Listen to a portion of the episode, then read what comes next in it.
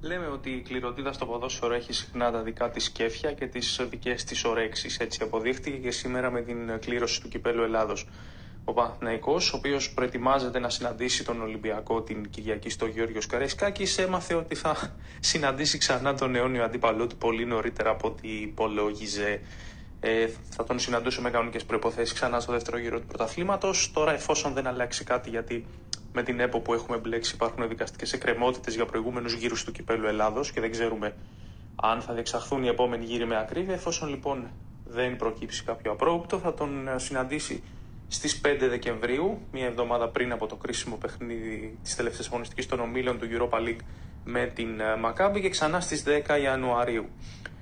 Η πρώτη συνάντηση θα βαρύνει το πρόγραμμα, αλλά όχι τόσο πολύ γιατί μεσολαβεί ανάμεσα σε παιχνίδια με όφη και με ατρόμητο, οπότε τα πράγματα είναι πιο ελεγχόμενα και μετά είναι το μάτς με τον Βόλο στον Παθεσσαλικό, αλλά η δεύτερη συνάντηση για το κύπελο, για τους 16 του κυπέλου, είναι και η πιο δύσκολη. Γιατί, Γιατί ο Παναθηναϊκός αρχίζει τον uh, Γενάρη, μπαίνει στο 2024 με δύο πολύ μεγάλα ντέρμπι.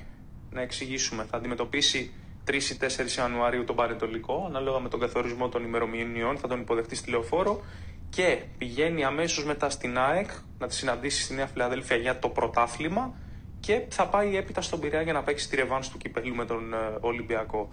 Καταλαβαίνουμε λοιπόν ότι ο τρόπος που ήρθε η κλήρωση περιπλέκει πολύ την κατάσταση για τον Ιβάν Γιωβάνοβιτς και κάνει την ανάγκη επιτακτική όποια ενίσχυση αποφασιστεί και όλας να γίνει και γρήγορα. Από την άλλη, εντάξει, το κύπελο ξέρεις ότι πάνω κάτω για να περάσει η ομάδα θα πρέπει να ε, περάσει και από κάποιους μεγάλους αντιπάλους. Η ΑΕΚ είναι τυχερή της υπόθεσης γιατί μέχρι τον τελικό δεν πρόκειται να συναντήσει κάποιον πολύ σοβαρό αντίπαλο. Ο Άρης δύσκολα θα καταφέρει να την αγχώσει σε διπλό παιχνίδι. Ενώ ο Παναθηναϊκός και ο, ή ο Παναθηναϊκός, μακάρι να περάσει ο Παναθηναϊκός ή ο Ολυμπιακός, θα βρει τον ΠΑΟΚ πάλι εκτός συγκλονιστικού απρόπτου στα ημιτελικά της ε, διοργάνωσης.